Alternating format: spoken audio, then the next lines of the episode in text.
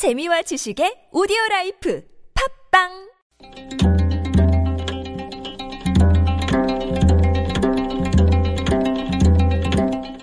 한문학자 장유승의 길에서 만난 고전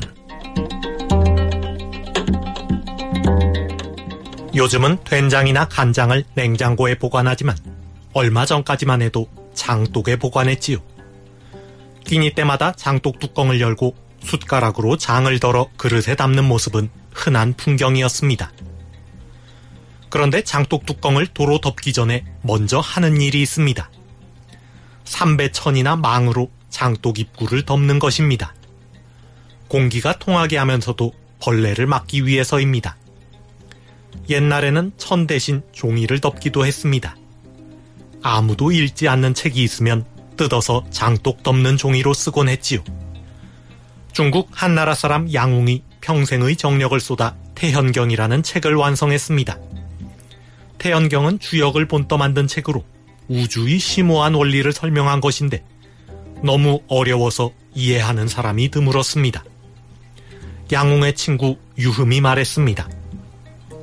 요즘 학자들은 명예와 이익의 마음을 뺏겨 주역도 제대로 이해하지 못하는데 하물며 태현경을 이해할 수 있겠소. 나는 이 책이 장독 덮는 종이로 쓰이게 될까 두렵소. 한서 양웅전에 나오는 이야기입니다. 여기서 유래한 말이 부부입니다. 덮을 부, 장독 부.